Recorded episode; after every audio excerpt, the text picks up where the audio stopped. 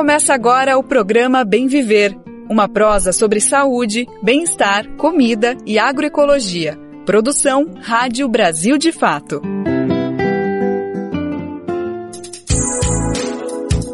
Segunda-feira, dia 30 de janeiro de 2023. Estamos começando a semana e terminando o mês, né? Por aqui, tá no ar. A partir de agora, mais uma edição do programa Bem Viver produção do Brasil de fato.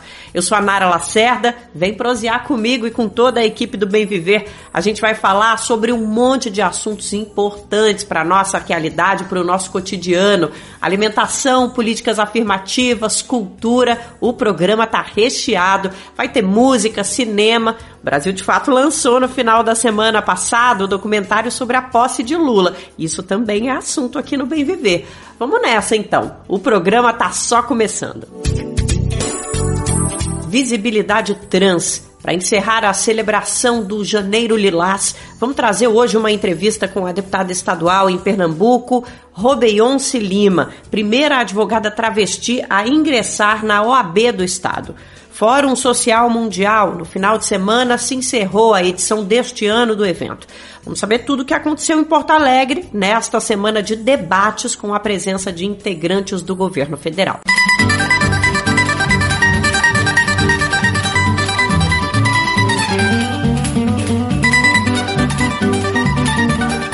hoje no Bem Viver tem homenagem ao mestre Valdir Azevedo, músico centenário, compositor de verdadeiros clássicos, como esse que a gente está ouvindo agora, Brasileirinho.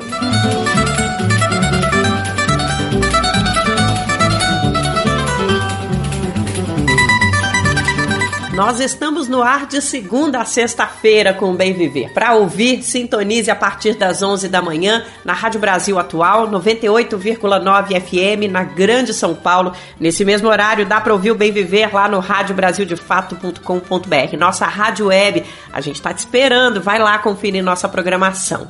Nosso programa também está disponível nos principais aplicativos de podcast e não dá para esquecer da rede de emissoras parceiras do Brasil de Fato. Tem mais de 100 rádios aqui com a gente para você fazer parte dessa rede de comunicação popular Procure as informações lá no nosso site, no radiobrasildefato.com.br.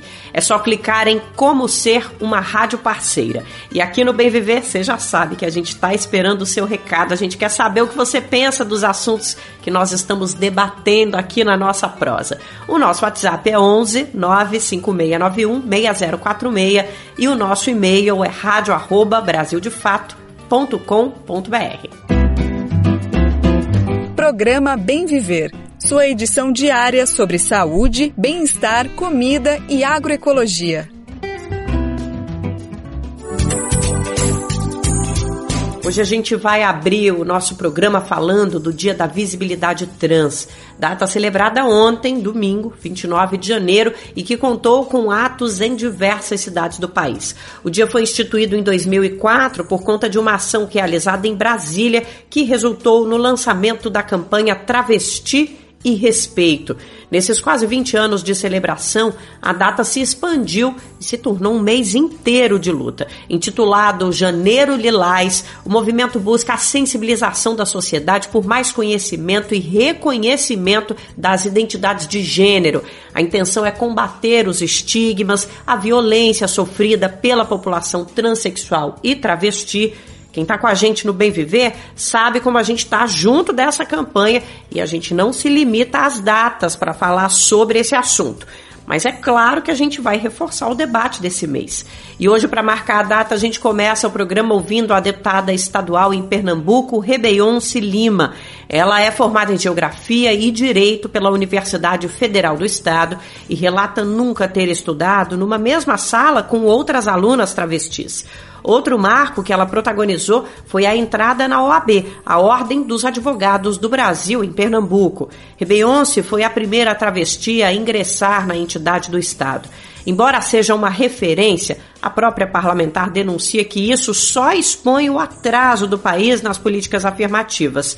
A nossa repórter Lucila Bezerra conversou com ela. Vamos ouvir a partir de agora. Beyoncé, para começar a tua trajetória, né, como primeira advogada trans de Pernambuco, a primeira deputada estadual trans do Nordeste, mostra a importância desse acesso que você fala, né? É, e eu queria que você falasse um pouquinho o que é que representou para você estar tá nesse lugar de ajudar a abrir portas também, né? Não só para você, mas para muitas outras pessoas e trazer esse protagonismo para a população trans na luta. Hoje a gente ainda tem essa dificuldade, né? O fato de somente em 2017 eu ter sido a primeira advogada trans no estado de Pernambuco já dá muitos sinais e muitos é, é, é, fica muito notório né, a visibilidade e a exclusão que muitas outras iguais a mim ainda estão passando até hoje, né? Porque não existem outras advogadas trans, né? Outras professoras trans, engenheiras trans, médicas, enfermeiras. Eu acho que a notoriedade que eu tive em 2017, quando eu entrei na Ordem dos Advogados do Brasil, foi uma notoriedade no sentido de vitória, não somente minha, mas também do próprio movimento transexual e travesti, mas também se caracteriza como uma denúncia, né? Porque, veja, antes de 2017 não tinha nenhuma advogada trans no estado de Pernambuco, sabe? Então, isso é um avanço, mas também mostra o quanto ainda precisa de a sociedade avançar para que a gente possa estar ocupando cada vez mais espaços, né? Veja, o grupo de pessoas transexuais e travestis é um grupo vulnerabilizado e necessita do Estado né, atenção especial em relação a diversas questões, seja na segurança pública, na educação, na saúde, na empregabilidade na renda, na questão da moradia, né, na questão do enfrentamento à discriminação e preconceito. Então, assim, são vieses que, como todo grupo vulnerável socialmente, precisa de uma atenção maior do Estado em relação a essas questões. É muito importante sempre né, a gente falar sobre a questão da violência contra pessoas trans, mas é ainda mais importante a gente falar sobre garantir condições de vida e o combate à transfobia que mata, né? É, como é que você observa o papel do Estado, em especial através dos governos, né? Federal, estadual, no sentido de garantir o direito à vida e o acesso a direitos básicos e fundamentais para essa população. É, a gente ainda hoje enfrenta uma dificuldade muito grande, né, que é o próprio assassinato ou extermínio da população transexual e travesti. Ainda hoje, o Brasil, há mais de 10 anos, é o país que mais mata pessoas transexuais e travestis no mundo, e a gente tem tolhido todos os direitos, né, inclusive o próprio direito à vida né? O nosso direito à identidade é retirado, o nosso direito de viver e de existir é retirado, né? O nosso direito à educação, o nosso direito a uma saúde pública de qualidade é também retirada, né? Então, me parece que o mais básico, o mais básico, o mais básico é justamente garantir as condições de vida para que a pessoa possa viver e também sobreviver num cenário de exclusão e vulnerabilidade em que a gente passa até os dias de hoje, né? 90% da população transexual e travesti vive da prostituição, porque não existe outra alternativa ou outra opção para essas pessoas, e a sociedade fecha os olhos para um problema tão atual e constante, que também não é de hoje, né, mas de muito tempo. Existe essa demanda, existe essa necessidade de uma atenção especial para essa população. Agora, em termos de avanço legislativo, a gente ainda tem muita dificuldade. Né? A gente tem conseguido algumas vitórias e algumas conquistas no âmbito do poder judiciário, né, através do Supremo Tribunal Federal, que reconheceu a união estável homoafetiva, que reconheceu a possibilidade de trocar o nome sem precisar entrar com ação judicial. O STJ recentemente reconheceu que as mulheres transexuais e travestis podem fazer uso da Lei Maria da Penha. Agora, tudo isso são entendimentos que a gente tem do Supremo Tribunal e do STJ de hoje, né? Em termos de legislação mais consolidada, mais preparada, mais firme, a gente ainda não tem avançado muito nesse sentido de confecção de leis, porque a gente, infelizmente, tem um Congresso Nacional que é bastante conservador e que não admite que pautas relacionadas à população transexual e travesti ou à população LGBT de uma maneira geral possa avançar e ser aprovadas para garantir os direitos dessa população. É, esse janeiro ele marca também o início de uma nova gestão federal, né? que tem um histórico de ter um olhar mais sensível e atento para essa pauta da diversidade, para a pauta também da população trans. E quando a gente fala de visibilidade trans, quais são as ações que você aponta como prioritárias para essa população durante o governo Lula? Olha, eu acho como fundamental e estruturante a questão da segurança pública, violência, o enfrentamento à violência contra a população trans e a população LGBTQIA+, de uma maneira geral, é fundamental para que a gente possa sair desse topo de ranking vergonhoso de país que mais mata pessoas transexuais e travestis no mundo. Eu acho que um outro fator também aliado a isso é a questão de inclusão no mercado de trabalho, né? Através de fomentos à empregabilidade e também incentivo às empresas no sentido de contratar a população ou pessoas trans. Também isso implica necessariamente uma escola que seja acessível e inclusiva para as pessoas trans, porque se a pessoa trans não consegue né, estudar, muito provavelmente ela não vai conseguir um emprego decente também. Então, esse efeito cascata precisa ser eliminado, né? esse efeito cascata precisa ser derrubado. Então, me parece que há uma necessidade meio que urgente de contratar ou colocar essas pessoas no mercado de trabalho, mas também pensando em um longo prazo em dar educação de qualidade para essas pessoas, para que no futuro elas possam ter mais alternativas que não somente o mercado de trabalho, que muitas vezes é o mercado de trabalho que explora, né? E também outras alternativas para além da prostituição, que é a única que se encontra hoje disponível para a maioria da população transexual e travesti, né? Eu venho de uma política do tempo do governo Lula, inclusive, né, em que foi através do governo federal, durante essa gestão anterior ao governo Temer, né, eu venho de uma gestão Lula-Dilma, em que foi possível, por exemplo, eu entrar na universidade pública, em que foi possível, por exemplo, eu me formar, em que foi possível, pela primeira vez na minha família, alguém ter um diploma de ensino superior, sabe? Como isso é transformador.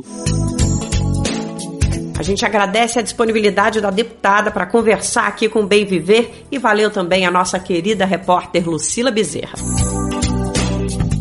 conversa ficou bem evidente a responsabilidade do Estado em atuar no combate à transfobia, principalmente com políticas afirmativas, garantindo a inclusão desse público no sistema de ensino e no mercado de trabalho. Rebeion enfatizou muito a importância da mudança vir por esse lado, não apenas na punição de quem comete crimes. Em paralelo a isso, a gente precisa olhar também para o papel da sociedade civil, de iniciativas fora do Estado, que também são super representativas para a visibilidade trans. Para o Bem Viver de hoje, a gente separou uma iniciativa que atua nessa linha e que diz respeito à data de hoje, 30 de janeiro, Dia Nacional dos Quadrinhos. Você sabia dessa? A data celebra o dia que teria sido publicada a primeira história em quadrinhos no Brasil, foi justamente um 30 de janeiro. 1869 foi o ano. O cartunista Ângelo Agostini publicou na revista Vida Fluminense as aventuras de Nhoquim, ou Impressões de uma Viagem à Corte. E agora, voltando para o presente, a gente quer apresentar para a nossa audiência as Cartunadas, uma iniciativa de duas jornalistas que perceberam a necessidade de divulgar mais histórias em quadrinhos desenhadas por artistas mulheres, negros e negras e pessoas trans uma das idealizadoras, a editora-chefe do projeto, é Inara Chagas. Ela é também nossa colega aqui no Brasil de fato, atua com a nossa equipe de redes sociais. E a gente chamou a Inara para conversar um pouco conosco sobre as cartunadas e sobre a importância de dar visibilidade para quadrinhos feitos não apenas por homens brancos. E ela abre explicando como a ideia começou. Vamos ouvir. As cartunadas surgiram, na verdade, como um trabalho da faculdade em jornalismo que a gente tinha que fazer um, um jornal mural sobre algum livro que fazia sentido pra gente. E aí, na ocasião, falamos sobre quadrinhos e protagonismo negro. E desde então, vários professores, assim, alunos falaram que era um projeto muito interessante, inovador e que a gente devia seguir com ele na nossa graduação. E a gente teve outras oportunidades de seguir com o projeto até o nosso TCC. É um projeto de autoria minha e da Mayra Luiza também, minha colega de curso. E nós fizemos nosso TCC em jornalismo criando, de fato, o produto jornalístico Cartunadas. Então, tudo foi desenvolvido dentro da faculdade. E sobre o que, a gente fala? A gente fala sobre quadrinhos e minorias sociais. Então, pode ser pessoas não brancas, pode ser comunidade LGBTQIAP+, pode ser pessoas que em situação de refúgio, é, comunidades periféricas, várias. É, é, é, bem amplo, assim, sabe? E a gente dá prioridade para quadrinhos nacionais, assim, nacionais, se for de produção independente também, enfim. E é isso, surgimos como, como um projeto da faculdade e hoje a gente está nas redes sociais falando sobre isso, então saem resenhas, sabem, saem posts, uma iniciativa mais de comunicação mesmo. Perguntamos para Inara também se ela percebe que existe um movimento dentro do mundo dos quadrinhos de incentivo ao público para ler escritores e escritoras negros, negras.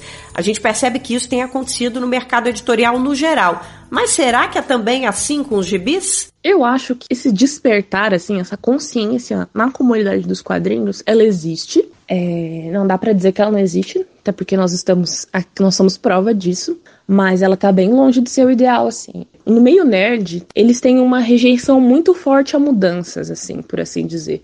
Então, tanto personagens que têm suas características é, físicas modificadas, ou histórias mesmo inéditas com protagonismo negro, por exemplo, muita, muitas pessoas da, do meio dos quadrinhos abraçam essas iniciativas, mas muitos nerds também não gostam disso, assim, entendem como se fosse algo, tipo, entre aspas, muitas aspas, roubando o lugar deles, quando na verdade essas minorias que não, não tiveram seu espaço nesse, nessa mídia, né? Então, existe uma certa rejeição, sim, no mundo dos quadrinhos, e sim, bem além também, quadrinhos, filmes, séries, assim, tem uma comunidade bastante é, reativa nesse sentido mas também não dá para dizer que é zero, assim. A gente vê várias iniciativas além, além das cartonadas, por exemplo, Minas de HQ também assim. Tem vários criadores de conteúdo também que tem, que tem essa pegada, assim. Então, a gente vê uma mudança acontecendo,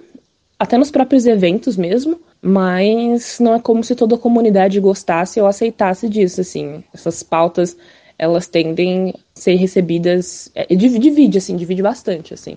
No geral, eu diria que são a, a minoria das pessoas da, da comunidade dos quadrinhos pensa em incluir essas minorias, assim. A maioria da comunidade ainda é um, mais reativa nesse sentido.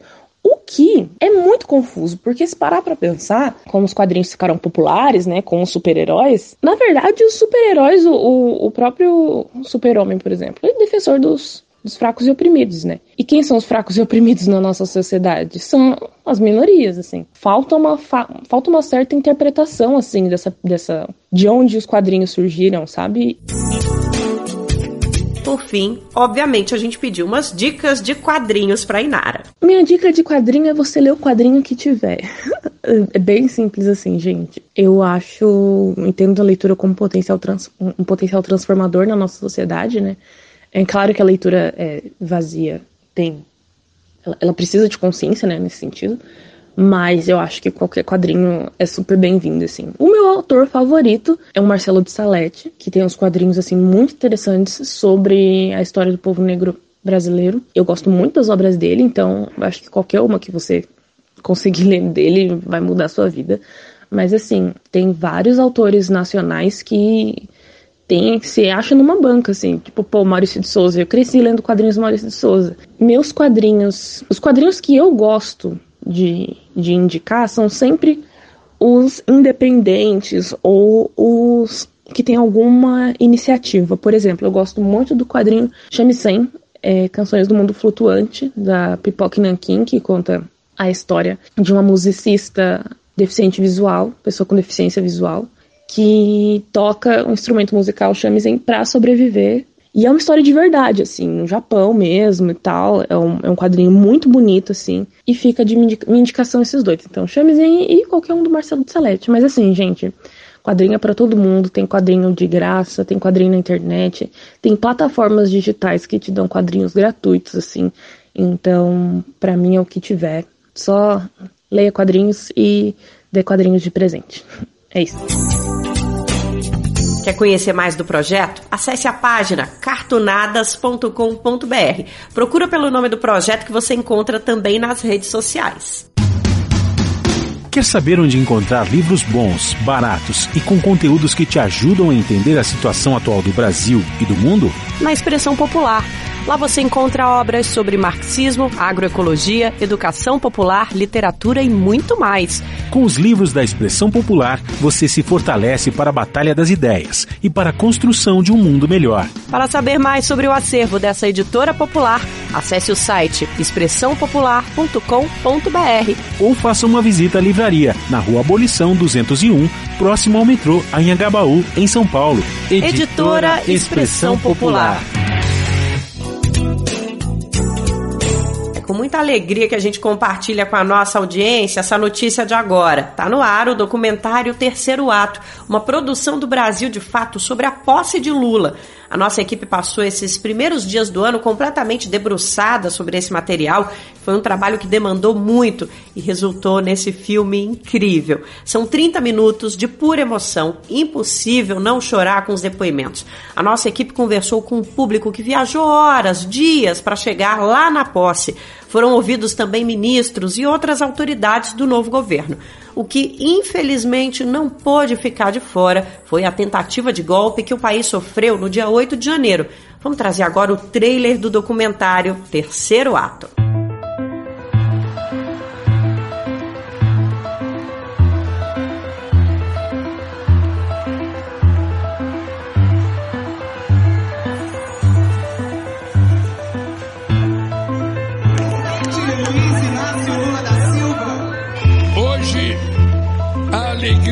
Alegria toma posse do Brasil, de braços dados com a esperança.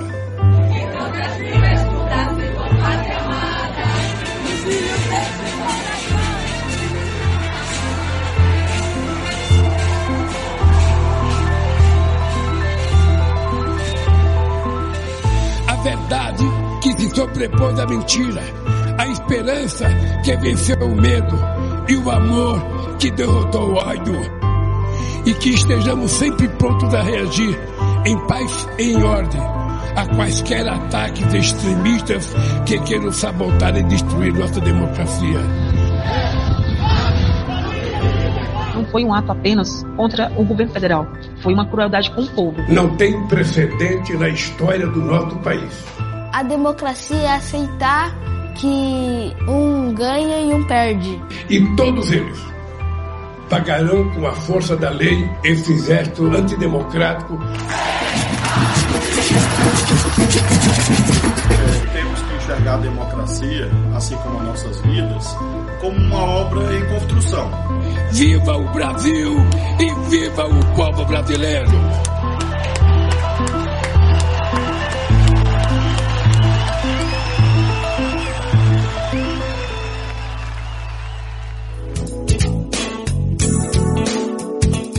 Documentário está disponível no nosso site, nas nossas redes e no canal do YouTube do Brasil de Fato. Procura por Terceiro Ato que você encontra super fácil. Tem um spoiler aqui no Bem Viver do documentário, mas a gente promete que não estraga nada, não compromete a experiência. É que o filme entrevistou Ivan Baron, influenciador digital, militante da luta anticapacitista. Ele foi um dos representantes do povo brasileiro que participou da entrega da faixa presidencial para Lula no dia da posse. Todo mundo lembra desse momento. Foi muito emocionante. Uma surpresa muito boa ter visto o Ivan Barão subindo a rampa. Quem é ouvinte do Bem Viver sabe que ele já teve aqui mais de uma vez. Potiguar, de 24 anos, Ivan Baron tem hoje quase 500 mil seguidores no Instagram. Como ele próprio diz, é o influenciador da inclusão. Quando ele era pequeno, Ivan teve paralisia cerebral, o que causou atrofia dos músculos.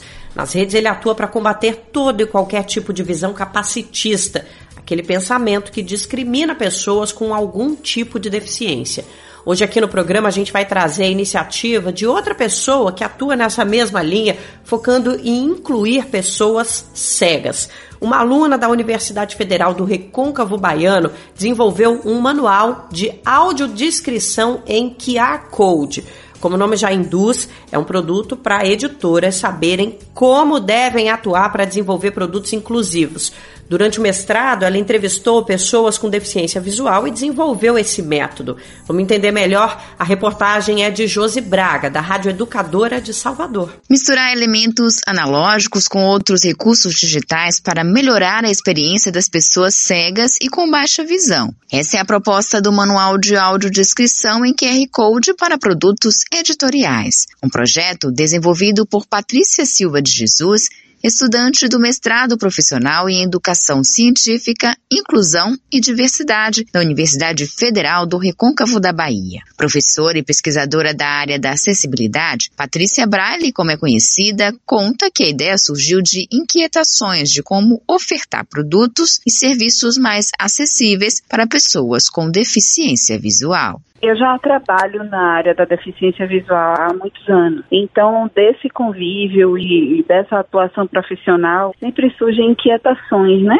É, como disponibilizar determinados produtos e determinadas coisas que as pessoas que enxergam já estão consumindo, como disponibilizar essas mesmas coisas para as pessoas cegas de um jeito que respeite a, a limitação delas. Então, eu vi um edital para concorrer a um livro tátil, é, era um edital internacional internacional com a chamada brasileira, comecei a pensar num formato inovador de livro, numa coisa que reunisse diversas linguagens. E aí eu, eu cheguei a essa conclusão de que era possível acrescentar um QR Code a um livro artesanal, um livro tátil, um livro feito de tecido. Eu submeti essa ideia a, a esse concurso, não fui aprovada, mas ainda assim eu achava que valeria a pena é, insistir nessa ideia. E aí eu submeti um projeto de pesquisa mestrado e foi aprovada. Ao longo do desenvolvimento do projeto, pessoas cegas de diferentes partes do Brasil receberam livros em braille com QR Code para testar a usabilidade da metodologia. A pesquisadora ressalta que o trabalho está sendo realizado em conjunto com aqueles para os quais a pesquisa foi pensada. A gente agora está na fase de conclusão já eu entrevistei pessoas do Brasil todo, pessoas cegas de diferentes regiões do Brasil e submeti a avaliação delas, os modelos de livro em braille com QR Code, com audiodescrição e escutei delas o que que seria melhor, onde fixar esse QR Code, que tipo de QR Code utilizar, assim, tudo foi, sabe, indagado, perguntado para elas. Então, assim, é uma ideia minha, é uma ideia dirigida por mim, mas é totalmente validada pelas pessoas com deficiência, então não é uma ideia só minha, né? Agora é, é uma coisa feita em conjunto mesmo. Patrícia Braille, que também é a idealizadora do projeto Pra Cego Ver, que torna mais acessível conteúdos publicados nas redes sociais para pessoas cegas e com baixa visão, explica como funciona na prática a audiodescrição em QR Code. O QR Code é uma imagem, então isso também sempre ficou me, me, perseguindo, como é que uma imagem pode ser utilizada como veículo de acessibilidade se a pessoa cega, obviamente, não enxerga. Então, esse QR Code precisa ter algumas especificações. Ele precisa estar confeccionado em relevo, e esse relevo não é necessariamente o braille, pode ser um papel de uma, uma gramatura alta. Esse QR Code deve estar fixado sempre no canto inferior direito né, das páginas pares, para que a pessoa cega, na hora de virar a página, já perceba ali no rodapé da página que tem uma audiodescrição. E esse QR Code precisa nos redirecionar para um conteúdo que esteja acessível, porque é fácil encontrar o QR Code, escanear um QR Code. Basta é, acionar a câmera do celular e mirar como qualquer pessoa faria. Para a pessoa cega, é preciso saber onde esse QR Code está localizado, que esse QR Code seja redirecionado para um conteúdo acessível. Então, é preciso ter esse, esse cuidado, esse passo a passo. A ideia é produzir uma ferramenta que possa ser feita com baixo custo e sem complicações. A pesquisadora destaca que o produto será disponibilizado de forma gratuita para todo o Brasil e para outros países de língua portuguesa esse mestrado que eu faço, ele exige de mim, além da dissertação, um produto que seja uma devolução minha para a sociedade. E eu escolhi fazer um livro, um manual que ensine do início mesmo como fazer audiodescrição, como gerar esses áudios, como gerar o QR Code de uma forma bem simplificada para que a, a, população em geral consiga fazer, né? É, os produtores de livro, professores, interessados, pessoas curiosas de forma geral, é, consigam também também fazer. Aí eu, eu vou lançar o manual de uso da audiodescrição em QR Code para produtos editoriais, que vai ficar disponibilizado no meu perfil do Instagram. Vou publicar também na Amazon e em formato é, PDF acessível. O projeto conta com a orientação da professora Neuma Galvão, do Centro de Ciência e Tecnologia em Energia e Sustentabilidade do campus de Feira de Santana, no interior do estado. Para conhecer mais sobre o manual, basta acessar o Instagram, arroba para cego ver oficial. Da Rádio Educadora de Salvador, Josi Braga. Vamos para Porto Alegre. Aliás, quem está em Porto Alegre sabe, né? Estamos chamando a cidade de Forno Alegre esses dias por conta do calorão. A gente vai conversar com Glauco Faria, nosso repórter que acompanhou de perto tudo o que aconteceu lá na capital gaúcha no Fórum Social Mundial. Passou muito calor, mas viu muito debate bom também.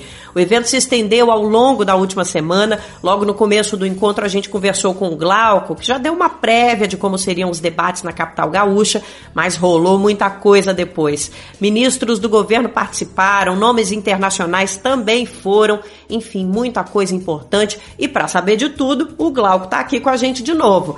Tudo certo por aí, Glauco? Olá, Nara e ouvintes do Bem Viver. Terminou neste sábado em Porto Alegre o Fórum Social Mundial. O encerramento do evento contou com um Festival Social Mundial, realizado no Parque da Redenção, na região central da capital gaúcha, com atividades culturais como shows musicais, circo, pinturas, entre outras. No total, foram seis dias com sete grandes mesas de debates organizadas pelo Comitê Facilitador do Fórum e 170 atividades autogestionadas, aquelas que são organizadas pelos próprios movimentos e entidades, além de rodas de conversa e oficinas. Como nas outras edições, foi um fórum com temas muito diversificados, todos mirando no lema que deu origem ao fórum: Um outro mundo é possível. Mas se podemos dizer que houve um tema que acabou se destacando e esteve presente em quase todas as atividades, este foi a participação social. Afinal, no governo Bolsonaro, esse era um assunto quase proibido. Foram desmontados mecanismos que existiam, como conselhos e mesmo os processos de conferência acabaram sendo paralisados. Mas agora, para os participantes do fórum, é necessário recuperar o que foi perdido e ir além muito além.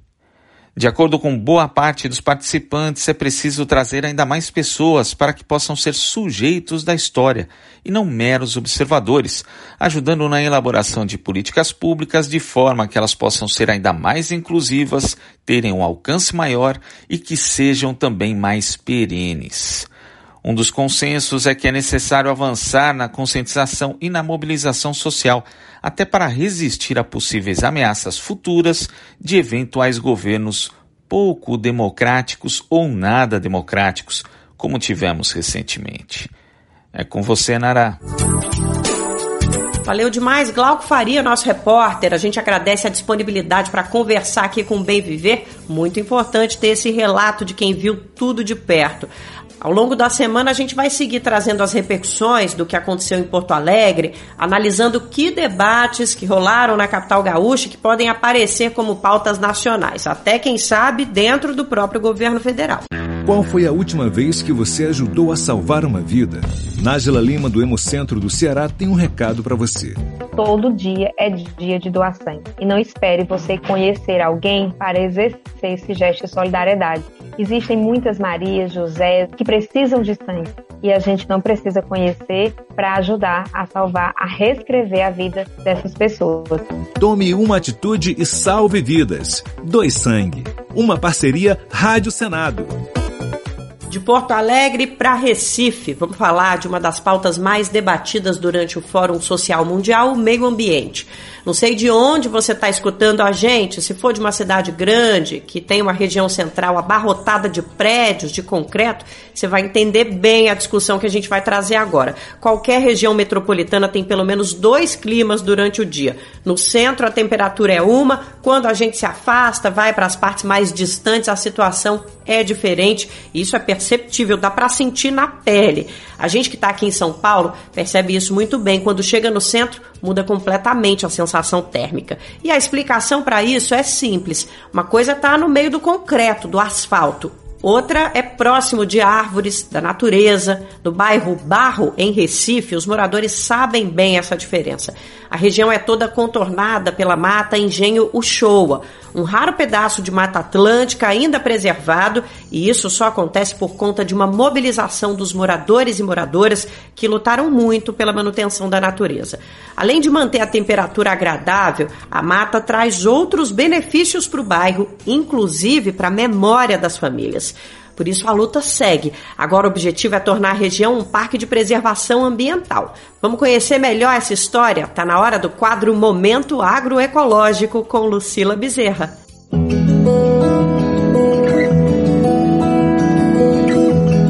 Momento Agroecológico. Sabia que nós que moramos aqui, mesmo pertinho, temos, temos o privilégio de viver pertinho da mata, a gente sabia que o clima é diferenciado. Não era um clima igual a todo lugar. Eu moro aqui no barro e o clima é completamente diferente. Aqui é uma descidazinha onde eu moro, fica ladeado mesmo, o rio Tigipió e a, a Mata do Chua. Quem mora no Barro, um dos 11 bairros ao redor da Mata do Engenho Shoa, assim como a aposentada Luci Machado, sabe que o clima na região é diferente do resto do Recife. E isso por causa da proximidade com a reserva de Mata Atlântica no meio da cidade. A Mata do Engenho Shoa é um refúgio da vida silvestre que atravessa 11 bairros da capital pernambucana e faz parte do Sistema Estadual de Unidades de Conservação, dos quais são protegidos quase 172 hectares. Segundo informações da Agência Estadual de Meio Ambiente, o CPRH, a unidade de preservação é um importante fragmento da Mata Atlântica no estado, por fazer parte da bacia hidrográfica do rio Tegipió e apresentar ecossistemas de restinga e manguezal. Luci Machado ressalta que desde a década de 80, há mais de 40 anos, moradores da região, junto a sindicatos, movimentos sociais e partidos políticos, atuam em defesa da mata, que tem sua maior parte de propriedade da iniciativa privada. A gente tem no Ministério Público, tem muitas denúncias que foram feitas de incêndio criminoso, de retirada de areia, de retirada de barro, de tentativa de invasão mesmo de, de grupos grandes, né? Foram grupos enormes, que grupos assim, de, eram empre, empreendedores que queriam realmente ter lucro disso aí. Assim, o movimento em defesa da mata do Engenho Shoa assume um papel de lutar pela região. Já brigou contra grandes imobiliárias que ameaçaram acabar com a mata para a construção de prédios. Isso pela relação dos moradores com a mata. Muitos deles brincavam e pescavam. Entre eles está o aposentado Augusto Semente. Eu tirava folha de dendê para fazer papagaio. Papagaio é que o pessoal hoje chama pipa certo? Então, na minha infância, então, eu ia lá para a Mata de para tirar folha de dendê. Muita gente lá dentro da Mata de tem, tem riachos que tinha, tem camarão, ia pescar camarão lá.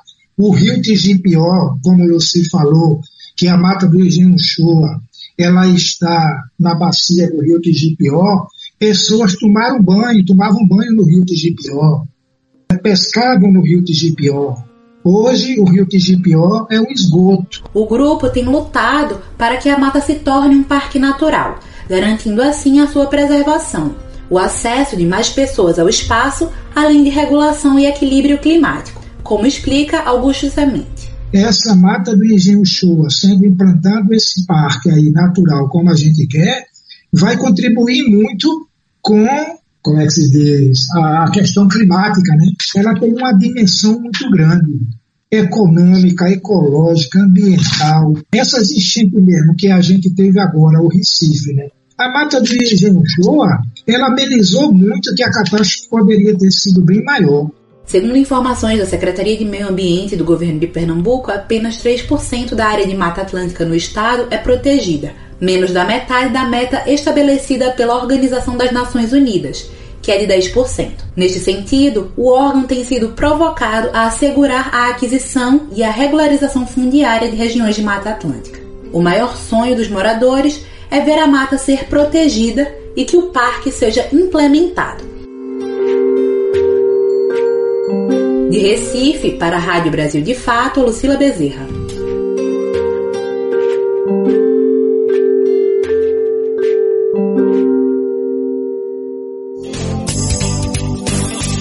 Lembrando que todo esse material está salvo no nosso site, radiobrasildefato.com.br. No fim da página você encontra o link para chegar até o quadro Momento Agroecológico e confere inclusive as outras edições. Música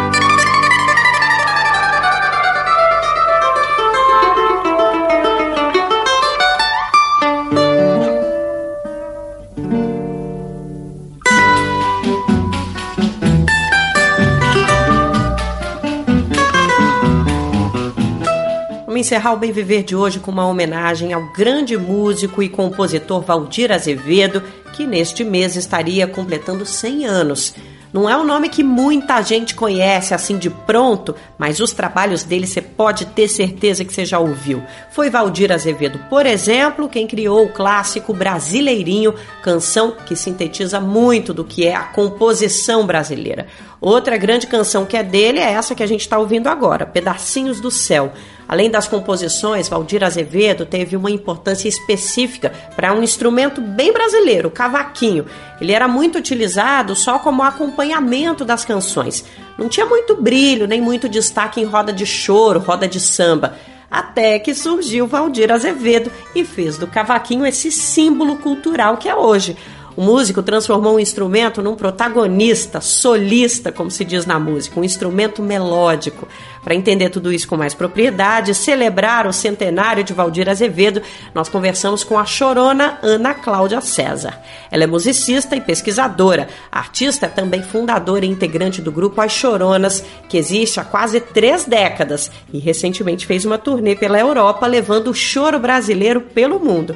Vamos conferir a conversa agora. Quem conduz é o nosso repórter Lucas Weber. Ana Cláudia, para começar a nossa conversa, eu tenho um pedido para te fazer, um pedido talvez um pouco ingrato um pouco difícil, não é dos mais fáceis, mas eu queria que você apresentasse para a gente quem foi, quem é Valdir Azevedo, esse músico de centenas de composições que agora se tornaria um centenário, né? Hoje, nessa data, 27 de janeiro, é, ele completaria 100 anos de vida. Ele é autor de verdadeiros clássicos da música brasileira. Muita gente talvez não saiba que ele fez, conhece as músicas que ele fez. Então eu acho que vale muito a pena a gente se dedicar um pouquinho para falar um pouco desse grande artista que está no nosso imaginário musical, mesmo sem saber. Sim. Bom, Valdir foi fundamental para o choro, para a música brasileira e principalmente para o instrumento o cavaquinho, né? Porque o Valdir ele, é um, ele, ele, ele inaugura é, uma nova forma do cavaquinho se apresentar musicalmente, né? Ele, ele coloca o cavaquinho, o cavaquinho até Valdir é um instrumento praticamente acompanhador, é, um instrumento harmônico. A partir do Valdir, esse instrumento vira um instrumento melódico, um instrumento solista. E foi exatamente esse divisor de água que ele fez. Ele, ele permite com que o cavaquinho se transforme num instrumento solista como qualquer outro, é, melódico, como o bandolim, como a flauta, né, como o clarinete. Então, é, essa questão é fundamental para para se entender Valdir Azevedo. E por que porque ele, na verdade, inaugura isso? Porque ele é um virtuose, né? Ele toca é, o instrumento de uma forma excepcional, muito rápida, muito é, limpa, muito é, muito versátil, né? E, e, de uma maneira muito também as músicas dele são muito diversas, né? Explora o instrumento enfim, ele consegue não só colocar o instrumento numa outra posição, como ele dá conteúdo para que isso seja realidade, porque podia ser só uma ideia, uma teoria, mas ele fez isso na prática. Ele, ele, ele nem anuncia isso, ele vai fazendo isso, né? Assim como no meu trabalho, ele não é um professor, mas é, no, eu desenvolvi no meu mestrado, no meu trabalho de pesquisa, que as obras dele são verdadeiras é, formas é, didáticas de se envolver no instrumento. Né? Então, eu analiso algumas obras, tal, e isso faz com que o instrumento, que, que as obras dele sejam é, um método natural pela composição de se tocar um cavaquinho. Então, isso é muito importante. Perfeito. Eu acho bacana que tudo que você está trazendo, e talvez algumas pessoas que estejam nos escutando não necessariamente tenham, assim, o conhecimento do choro, acompanham, talvez tenha até gente que não saiba muito bem diferenciar o choro do samba, até quero depois que tu comente um pouquinho isso pra gente, Sim. mas eu acho Sim. que só, só antes para complementar a tua frase, acho que é importante consolidar isso que tu está falando, que ele inaugura o, o, cavaquinho como um instrumento melódico, e isso acaba virando a verdadeira forma que o, cavaquinho se, se apresenta para todas as outras músicas do choro, né? Não é que ele Exatamente. mostra o choro, a partir de então, vira um instrumento que tem como esse grande símbolo, como esse grande ápice, o solo do cavaquinho, a apresentação do cavaquinho, não é? Exatamente, exatamente isso. Né? Ele, é, ele, ele transforma a utilidade, a, do, do, instrumento, né? O instrumento até então era basicamente é, acompanhador e ele passa então a ser solista a partir do Valdir Azevedo. Ótimo, Ana Cláudia. Agora eu queria voltar um pouquinho para a gente justamente falar sobre o choro, né? Eu acho que é um, um gênero musical que está aí. Às vezes ele é muito mais conhecido para quem é musicista, para quem é dentro da área, mas as pessoas talvez não tenham noção de como ele faz parte desse grande berço da música brasileira. Às vezes a gente fala muito do samba e não fala um pouco tanto do, do choro. Eu queria que tu primeiro comentasse para as pessoas que estão querendo entender um pouquinho mais qual que é a diferença, assim, em questões básicas, em questões técnicas também, talvez se tu achar pertinente, a diferença do choro para o samba. Então, bom, eu costumo dizer que o, que o choro e o samba são primo-irmãos, né? Eles, estão, eles têm muitas coisas em comuns e tem algumas é, diferenças é, é, práticas e que qualquer um viria, né? o choro nasce como música instrumental, né, e o samba nasce como música vocal, é canção. Isso é uma grande diferença, né? E, e, e o, o, Brasil ele, ele, tem uma, uma paixão, uma afinidade, uma facilidade pela música vocal, até porque a música vocal nesse caso ia, é, é, faz todo o papel de expressão artística cultural das emoções, né, do, do, do nosso cotidiano, da nossa vida, da nossa história. E o choro, ele não, não, ele nasce sem as palavras, né? Ele nasce melodicamente. Mas, mas, por exemplo, coisas técnicas que eu posso te falar sobre samba e choro, porque eles são primo-irmãos, né? Eles é, têm é, é, é, o ritmo, né? Que é um ritmo especificamente ligado à dança, né? É, é um ritmo binário para é, é, que, que, que, convida ao dançar, né, principalmente o samba, né, mas o, o, choro também, é que o choro, ele, ele nasce com a aura de apreciação, né, de apreciar uma música, né, uma, quase uma música de câmara mesmo, o choro nasce como uma música de câmara, né, apesar de que, aqui quando a gente fala de música de câmara, a gente lembra de música erudita e lembra de, de da formalidade, e não é essa a, a, a vertente e a pegada do, do choro, né, o choro, ele nasce em rodas, né, em, em grupos de, de músicos que, que ouvem uma música que na época era muito, fazia muito sucesso na Europa, que era a polka, e, e, e ouve essas músicas em salões muito refinados. E esses músicos populares nem têm acesso a esse, esses salões, mas ao ouvir essa música que fazia sucesso no mundo, tinha vindo da, da Bavária, enfim, tinha, tinha, porque era uma música dançante, também é outra coisa importante dizer, por que, que a polca faz tanto sucesso, né? Porque a, a polca aproxima os casais, é uma dança que aproxima os casais, então ela se torna uma música super é, cogitada, super, todo mundo quer dançar a polca. E aí, ao, esses músicos, ao ouvir, esses músicos simples, ao ouvir essa música dos salões, é, a, a, quando fazem a releitura, já estão transformando ela, até que, a, a princípio, o machixe, né, a polka se, se transforma um pouco no machixe, e o machixe vai se transformando no choro. Né? Então, a diferença do, do samba e do choro, os dois são binários, um é instrumental, o outro é canção. E, e, e, os dois têm essa, essa questão. E a, e a forma também, a forma do, do choro nasce com, com, com três partes, né? A, que a gente chama de A, B e C. E com volta, que vem de, um, de uma música europeia que é o rondó, né? Que é A, A, B, B, A, A, C, C, A ele roda, roda, roda e volta para o mesmo lugar. Seria isso, né? Uma, uma explicação até para as pessoas que não necessariamente estudam música, né? Seria uma, um, uma forma é, que apresenta a primeira parte duas vezes, vai para a segunda parte B duas vezes, volta para a primeira parte, vai para a terceira parte e volta para a primeira a parte finalizando. Né? E o samba, ele pode ter três partes, né? E outra coisa, o choro nasce com três partes, com essa forma, e também depois existe a possibilidade de ter, é, é, ter duas partes, né? Tem muitos choros que têm duas partes. E o, e o samba geralmente tem ou uma parte que tem e o refrão ou tem duas partes de modulação. Quando a gente fala de partes A, B, A, B, C, D, geralmente é, essas partes estão indo para outra região, outra tonalidade. Então ela, ela começa numa tonalidade, modula para outra tonalidade, volta, modula para outra tonalidade e volta. E o samba muitas vezes ou permanece na mesma tonalidade, tem um refrão que todos repetem, por isso é tão forte essa, essa questão do samba, né? Todos cantando junto, né? O lalaiá, um refrão, e, e acaba que ou tem duas partes até inspirada no choro. Tem uma parte A e B que modula que pode modular também. E só para só terminar, historicamente, o, o choro nasce começa a acontecer em 1850, né?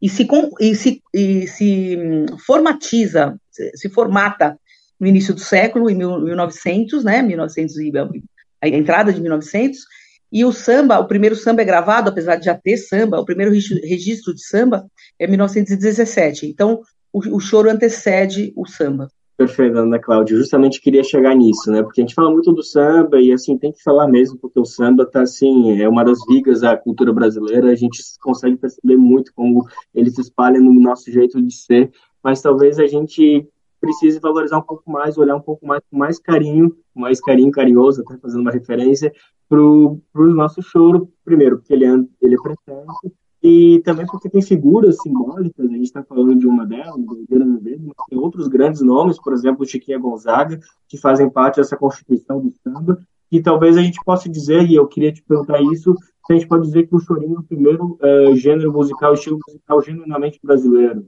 Autenticamente brasileiro, é o nosso primeiro, o machixe e o choro são os nossos primeiros ritmos é, totalmente nacionais, né? E até vou até fazer um comentário que eh, faz talvez faça parte para você para ilustrar um pouco essa conversa.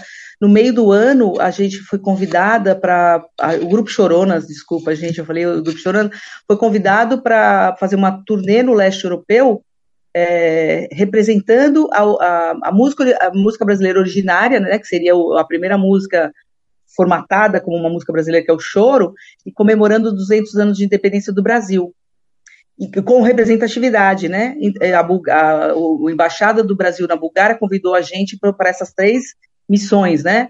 É, tocar a música genuinamente brasileira, é, é, comemorar 200 anos de independência do Brasil e, e representatividade de um grupo de mulheres. Perfeito, Ana Cláudia. No final você acabou chegando justamente onde eu queria conduzir a nossa conversa, que a gente já falou bastante do choro, falou um pouquinho do Valdir Azevedo, do samba, enfim, de bastante de música, mas acho que faltou falar de ti, do teu trabalho, um pouco do teu trabalho de pesquisa, mas especialmente desse grupo que você está aí à frente, que está junto, que são as Choronas, que está, como você acabou de comentar, está fazendo esse sucesso internacional. Sim, graças a Deus. Então, a, a, eu, eu, fundei o primeiro grupo de choro feminino, né? A 20, esse, esse ano, em março, completa 28 anos de grupo, né?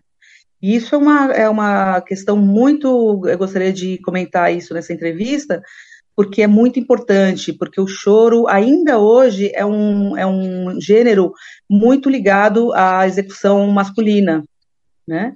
Então, é muito importante que tenha essa representatividade de mais e mais mulheres é, se apropriando dessa nossa cultura, porque o choro, isso é importante também, o choro é uma escola de música. Quando você estuda choro, você está estudando várias questões de música brasileira num mesmo gênero, sabe? Como é, ritmo, é, harmonia é, e melodia. Ele, ele te dá base é, para essas três questões é, fundamentais para estudo da música, né? Eu costumo dizer que eu, eu, formei muitos chorões, né? Eu costumo dizer que o, o, quando você toca choro, você toca todos os outros estilos de música brasileira. Ele é meio a base, sabe? De um, uma, uma boa base que você tem de estudo para compreender e executar a música brasileira, né? Então ele é, ele é, ele é uma escola. O choro é uma escola. Então, muito importante que, que esse grupo Choronas tenha, tenha fundado 28 anos atrás e continua é, firmemente, né, com muita paixão e muita luta, muita batalha, muita, assim, é, é insano até é, tudo que a gente já percorreu, tudo que a gente já batalhou. Mas a ideia é formação, é, formar outros públicos, formar, formar outras musicistas, né, ter mais musicistas. E, de fato, há 28 anos atrás, tem outros grupos e outras musicistas, mas eu ainda acho tímido eu ainda acho que as mulheres tinham que se apropriar dessa beleza, dessa cultura, dessa possibilidade de estudo, sabe? Maravilha, com certeza. Esse convite realmente tem que ser feito e refeito várias vezes. Eu queria falar mais um pouquinho do Valdir. Eu tenho tempo para isso? Com certeza, com certeza. Um pouquinho mais sobre o Valdir, porque uma das coisas que faz o Valdir Azevedo ser o compositor e o, e o artista, o músico que ele é, também tem a ver com a personalidade dele. Né? Ele era uma pessoa muito generosa, ele era uma pessoa muito atenta e muito é, é, queria ouvia coisas, é, fazia coisas. Ele, ele, ele era muito proativo e colaborador para outros músicos da música popular brasileira, entendeu? Então a, a personalidade dele, dele ser assim leve, generoso, agregador, fez ele ser também o Valdir Azevedo além da obra, sabe? Porque ele era uma pessoa aberta, era uma pessoa que que ele não tinha grandes questões com, ah, eu, ele, ele não tinha vaidade de eu sei, o resto é, é o resto é o resto. Ele não era assim, ele era uma pessoa agregadora, uma pessoa que respeitava os outros músicos, né? Então ele foi uma, uma, uma personalidade assim incrível que, que o fe, não só a obra dele e a arte dele, mas a personalidade dele faz ele ser quem ele é. Então é uma reverência mesmo. Quando eu estudei profundamente esse compositor e as obras dele, eu fiquei emocionada. Eu, eu já era apaixonada e me tornei ah, mais ainda, né? E tem mais uma coisa também sobre o Valdir, que ele, é, que ele é um inovador, né? Como ele está sempre atento às, às... E isso faz toda a diferença, porque é, é ele, ele cria, né, nesse momento, o samba, o samba baião, o choro baião. Então é muito legal. Ele é um, ele é um cara moderno para para o tempo dele. Ah, lembrei o que eu ia falar que eu escrevi no meu trabalho, que é muito importante. Eu falo assim que isso fica para o público também. Eu escrevo no meu trabalho que uma obra dele chamada Pedacinhos do Céu, que ele fez para uma das filhas, que tinha olhos azuis, por isso, pedacinhos do céu, pedacinhos do lado do, da cor do céu, né? E, é, eu, digo, eu digo no meu trabalho, no meu livro, tanto no livro como no mestrado, que é uma receita de choro. Se você quer saber o que é um choro, ouve pedacinhos do céu e você vai entender na prática, ouvindo aquela música, o que seria um choro, sabe? Então, essa é uma, uma coisa que eu escrevi no meu trabalho, que tenho muito orgulho de falar em várias entrevistas. É, é, é, Pedacinhos do Céu, para quem não conhece, é uma, é uma, uma ótima oportunidade para começar a entender, ouvir e conhecer o choro. É uma receita de choro. Que lindo, que lindo. Nossa, muito obrigado por compartilhar tudo isso. Eu acho fundamental quando a gente vai lá e se ad admira um artista e resolve se aprofundar e ver que realmente toda essa composição, essa inspiração não é à toa. Não é só porque é um estudioso ou um virtuoso, como você comentou, é porque é uma pessoa que amava o que fazia, amava a vida e conseguia transformar toda essa paixão, toda essa vida em música, em forma de em vida em forma de música. Muito bonito. Obrigado por trazer tudo isso, viu, Ana Cláudia? Perfeito, Lucas. Você captou toda a mensagem. Maravilha. Aprovei, passei no teste então. É, Ana Cláudia, quero te agradecer demais por trazer todo esse conhecimento, por ter se dedicado, trazendo esse conhecimento intelectual que tu trouxe dos teus estudos e também um pouquinho da tua demonstração da tua arte, do teu trabalho. Foi um prazer imenso ter conversado contigo. Obrigado por ter dedicado esse tempo para a gente, viu? Muito obrigado pelo convite, estou à disposição. Nós acabamos de conversar com Ana Cláudia César, ela é musicista, especialista em choro, mestre em educação, arte e história da cultura. Nós acabamos de falar sobre o centenário de Valdir Azevedo. De São Paulo, da Rádio Brasil de Fato, Lucas Weber.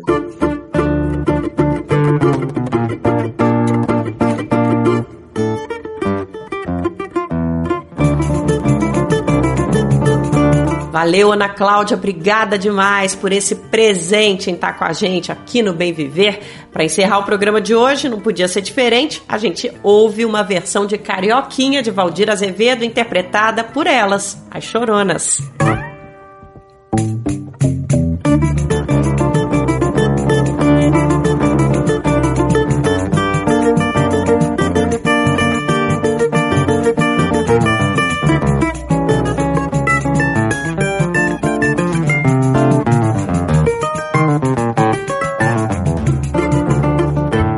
Ficando por aqui nessa segunda-feira. Amanhã, terça-feira, tem mais prosa aqui no Bem Viver. Para ouvir, você já sabe, sintonize a partir das 11 da manhã a Rádio Brasil Atual no 98,9 FM na Grande São Paulo.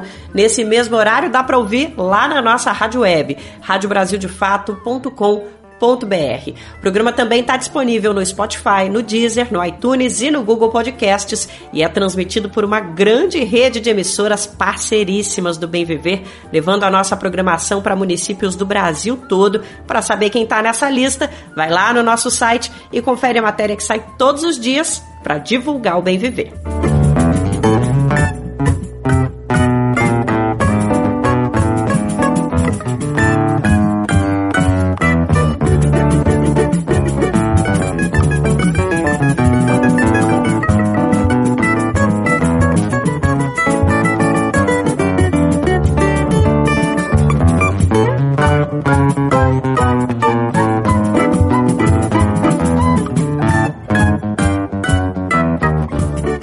Programa teve apresentação de Nara Lacerda e roteiro de Lucas Weber. Edição e produção de Geisa Marques, Daniel Lamir e Douglas Matos. Trabalhos técnicos de André Paroche, Adilson Oliveira e Lua Gattinone. Coordenação de Camila Salmásio. Direção executiva Nina Fidelis. E apoio da equipe de jornalismo do Brasil de Fato que volta comigo amanhã para mais uma edição da nossa prosa e a gente vai estar tá aqui te esperando. Então não vai faltar. Até lá. Você ouviu o programa Bem Viver, uma prosa sobre saúde, bem-estar, comida e agroecologia. Produção Rádio Brasil de Fato.